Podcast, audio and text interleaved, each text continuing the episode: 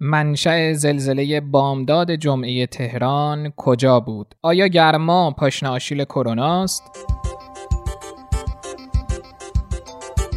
سلام امروز شنبه 20 اردیبهشت ماه پادکست خبری پادیو رو میشنوید. در پادیوی امروز از جزئیات زلزله بامداد جمعه تهران وحشتناک ترین زلزله تاریخ ایران رشد شاخص بورس زمزمه هایی در مورد نقص مدارک تحصیلی منتخبان مجلس اصفهان و آخرین تصمیم گیری ها برای برگزاری کنکور و فعالیت مدارس و دانشگاه ها رو براتون خواهیم داشت. بامداد روز جمعه زلزله‌ای به بزرگی 5.1 دهم ریشتر در تهران اتفاق افتاد و این زلزله علاوه بر تهران در قم و مازندران هم احساس شد. کانون این زلزله در 6 کیلومتری دماوند بود و برخلاف خیلی از گمان زنی ها علت زلزله به آتشفشان کوه دماوند مربوط نمی‌شد. یک محقق حوزه زلزله با اشاره به گسل‌های منطقه دماوند یادآور شده که در حال حاضر محتمل ترین گسلی که میشه باعث این زمین لرزه دونست گسل مشاه که این زمین لرزه ناشی از جابجایی این گسل باشه. این گسل یکی از مهمترین گسلهای محدوده تهران و رودهن و بومهنه که از دماوند تا نزدیکی ارتفاعات کرج و طالقان ادامه پیدا می‌کنه. خوشبختانه این زلزله خسارتهای مالی و جانی نداشت و تنها دو مورد فوتی ناشی از عوارض غیر از زلزله یکی در گیلاوند که بر اثر فرار یک سالمند از منزل دچار ضربه مغزی شده و مورد دومی هم خانم 21 ساله‌ای بوده که در اثر استراب و حمله قلبی ترس ناشی از زلزله جون خودشون رو از دست دادند. رئیس سازمان پیشگیری و مدیریت بحران تهران هم گفته احتمال داره آماده باش مدیریت بحران برای زلزله تا سه روز آینده ادامه داشته باشه. اما شاید بخواید بدونید وحشتناکترین زلزله تاریخ ایران چه زمانی اتفاق افتاده. در 22 دسامبر سال 856 میلادی زلزله‌ای با قدرت 7.9 دهم ریشتر 320 کیلومتر از خاک ایران رو لرزوند. این زلزله درست زیر شهر دامغان پایتخت وقت ایران قرار داشته و باعث شد تا 200 هزار نفر جون خودشون رو از دست بدن. همچنین این زلزله پنجمین زلزله مرگبار جهان در طول تاریخ بشره ولی آخرین زمین لرزه شدید گسل مشا که گفته میشه زلزله بامداد جمعه تهران هم ناشی از اونه مربوط به کی بود؟ آخرین زمین لرزه معروف تهران سال 1830 که حدود بله 190 سال داره ازش میگذره. زلزله بالای هفت مربوط به همین خیلی ها مربوط به فعالیت گسل مشا میدوننش. یعنی تا بعد از اون دیگه فعالیتی نداشته؟ این خاموش بود این گسل یا فعالیت داشته؟ ما... این, این گسل اولا از دیدگاه زلزله شناسی گسل فعالی هست. ما اتفاقا در نقطه این زلزله رخ داده که جز فعالترین قطعه های گسل مشاه هست و ما سالانه تعداد زیادی زمین لرزه اونجا می‌گیریم. ولی خب این زمین لرزه ها توسط مردم احساس نمیشه. بله. همینطور توی این زلزله که شاید بودیم ما زلزله 51 توی تهران احساس شد. خب توی دماوند شدیدتر احساس شده. در قسمت های قبلی پادیو در مورد جعلی بودن مدرک منتخب مجلس تفرش اخباری رو براتون منتشر کردیم. ولی اولین واکنش سینا کمالخانی به رأی شورای نگهبان چی بود؟ او با انتشار یک تصویر و بیتی از شعر محمد علی بهمنی در صفحه اجتماعی اینستاگرام خودش به تصمیم شورای نگهبان اینگونه واکنش نشون داد. کمالخانی بر روی عکسی از یک شیشه که قطرات بارون روی اون افتاده بود نوشته رسیده ها چه قریب و نچیده میافتند به پای هرز علف های باغ کالپرست. امروز هم زمزمه های از بیاعتبار بودن و نقص مدرک تحصیلی دو منتخب از شهرستان های استان اصفهان در مجلس یازدهم به گوش می‌رسه. در یکی از موارد یکی از منتخبان مجلس در دریافت مدرک تحصیلی خودش دچار مشکل شده و نتونسته مدرک معتبر و مورد نیاز وزارت علوم رو ارائه کنه. پیگیری ها هم حاکی از اینه که احتمالا این منتخب در معادل سازی مدرک تحصیلی مشکل پیدا کرده که شورای نگهبان در حال بررسی موضوعه. با توجه به اینکه پراید عزیز سبکبال جاده ها و یکی از بدترین ماشین های ایران 90 میلیون تومن شده مردم نمی‌دونن ماشین بخرن یا نه. فعلا ماشین نخرید. معاون دفتر خودرو و نیروی محرکه وزارت صنعت میگه قیمت خودرو در بازار به زودی اصلاح میشه.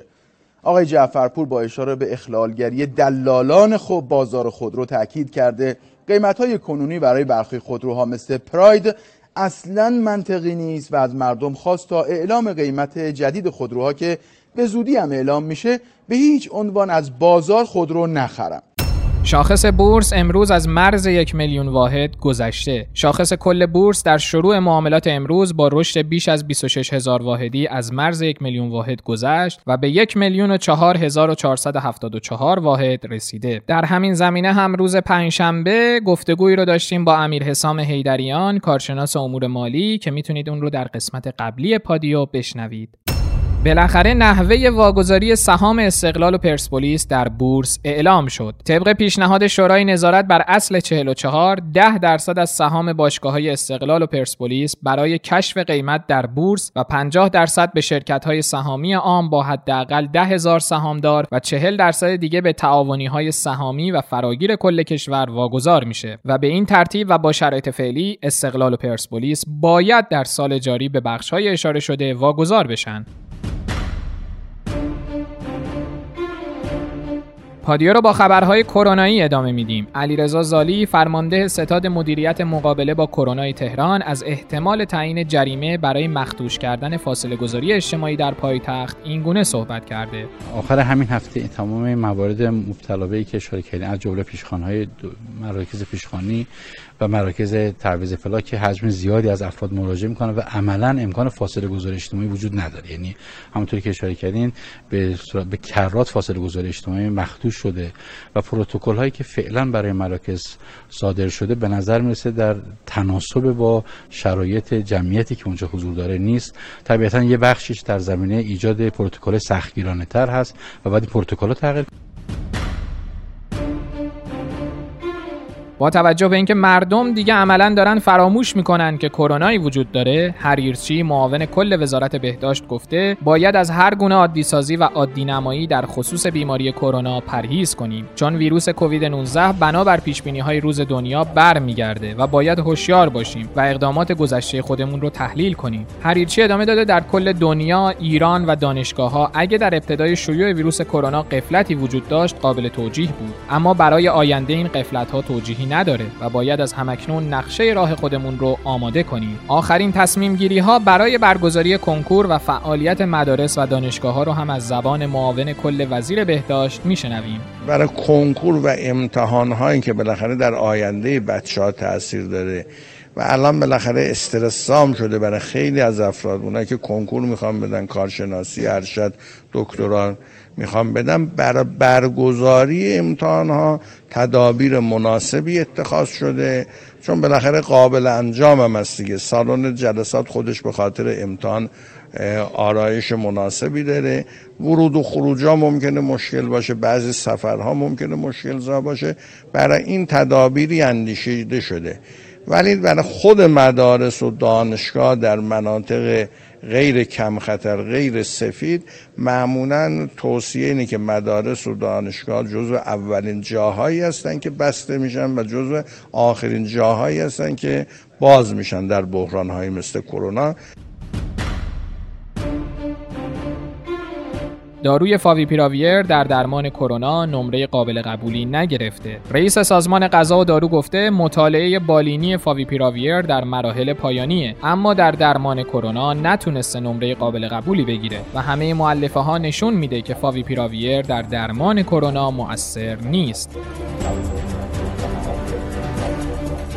کرونا تا چه زمانی با بشر میمونه؟ یک متخصص بیماری های عفونی در جواب این سوال گفته اپیدمی تا یکی دو ماه آینده روند کاهشی خودش رو طی می‌کنه اما همچنان خطر وجود داره و تا زمان کشف واکسن و انجام واکسیناسیون عمومی خطرات اون رو باید جدی بگیریم. همچنین باید مسائل بهداشتی و مراقبت ها رو رعایت و با احتیاط رفتار کنیم. گرما پاشنه آشیل کرونا نیست. مینو مهرز عضو کمیته کشوری مبارزه با بیماری های واگیر وزارت بهداشت گفته گرما در محیط باعث از بین رفتن سریع ویروس کرونا میشه. اما تاثیر خیلی کمی در روند کاهش فاکتورهای سرایت اون یا به طور کلی نابودی اون داره. همچنین گزارش هایی از یک مرکز تحقیقات مطالعات آمریکایی به تازگی منتشر و در اون بیان شده که ویروس جهش یافته و قدرت اون کم شده. تاکنون تعداد مبتلایان بیماری کرونا در جهان به 3 میلیون و 948 هزار نفر رسیده که از این تعداد 271 هزار نفر جون خودشون را از دست دادن و تعداد 1 میلیون و 358 هزار نفر هم بهبود پیدا کردند. کرونا ویروس در اسپرم هم پیدا شده. محققان چینی در یک مطالعه کوچک گزارش دادن ویروسی که موجب ابتلا به بیماری کووید 19 میشه برای اولین بار در اسپرم افراد مبتلا دیده شده. اما به اینکه آیا انتقال جنسی کووید 19 هم امکان پذیره یا خیر اشاره ای نکردند.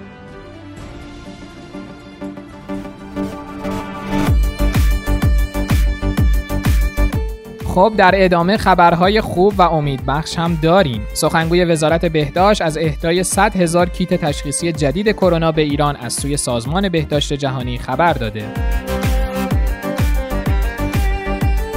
مدیر کل انتقال خون استان تهران گفته طرح دریافت پلاسما از بیماران کرونایی بهبود یافته از حدود ده روز پیش شروع شده و در حال حاضر تعداد 60 نفر از بهبود یافتگان کرونا در تهران جهت درمان سایر بیماران پلاسمای خودشون رو اهدا کردند.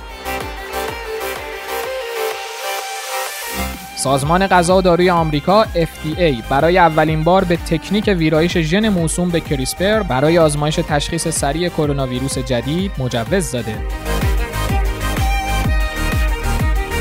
رسانه های آلمانی گزارش دادند که پژوهشگران شهر براونشویک در این کشور تونستن به پادتنهایی یا آنتیبادی هایی برسن که می‌تونه مانع ویروس برای ورود به سلول های انسانی بشن. این پژوهشگران میگن هدف از تحقیقات اونها دستیابی به دارو و نواکسن برای درمان بیماران بدحال مبتلا به کرونا است. رئیس سازمان غذا و دارو گفته در حال حاضر مشکلی بابت اقلام بهداشتی و درمانی کرونا نداریم و با توجه به تقاضای دنیا برای واردات واکسن آنفولانزا ما هم پیش بینی واردات ده برابری واکسن آنفولانزا را در مقایسه با سال گذشته انجام دادیم و تمام کارهای لازم هم انجام شده.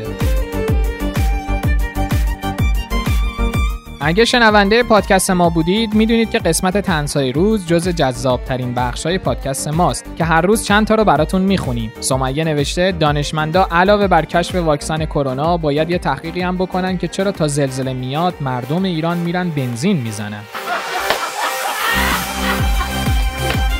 علی گفته بابام میگه نمی‌خوام روزه بگیری. میگه اینجوری که تو سحری و افطاری می‌خوری حساب کردم کفارشو بدم کمتر در میاد. شروین هم نوشته فکر کنم تازه به تهران قیمت پراید رو گفتن چون همه تن و بدنش از قیمت پراید لرزید.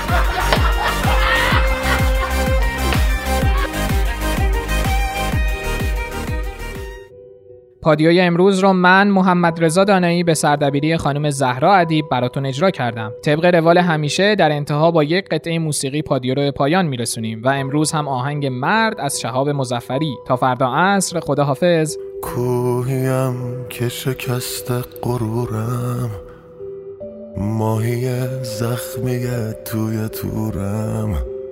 نقطه ضعفم گلم بود شکستن. مرده هایی که مرده پرستن. زخمی قلبم و نیم جونم. غرق خونه پر و آشیونم. زیر پام خالی روبرو هیچ. من کجا دیگه باید بمونم؟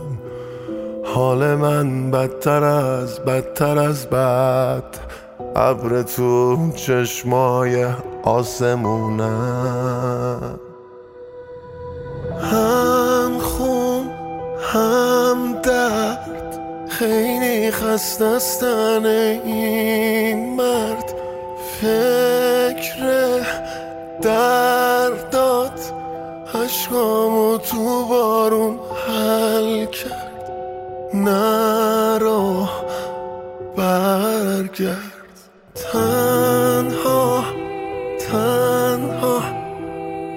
بغزا تو روشونت بردی. من میبندم زخمی که از دنیا خوردی. هر روز مردی.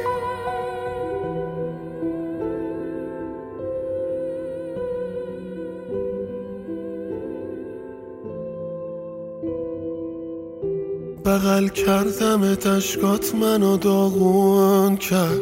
چشات خون به دل شرشر بارون کرد. ببین دنیای بیاتفه نامرد. چه کاری با دل تنگ دوتامون کرد؟ تنها تنها بغزا تو روشونت بردی. من میبندم زخمی که از دنیا خوردی. هر روز مردی.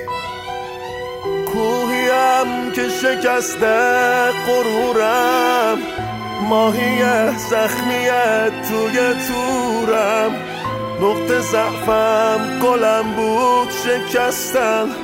مرده هایی که مرده پرستن. زخمی قلبم و نیمه جونم. غرق خونه پراشیونم زیر بام خالیه هیچ. من کجا دیگه باید بمونم؟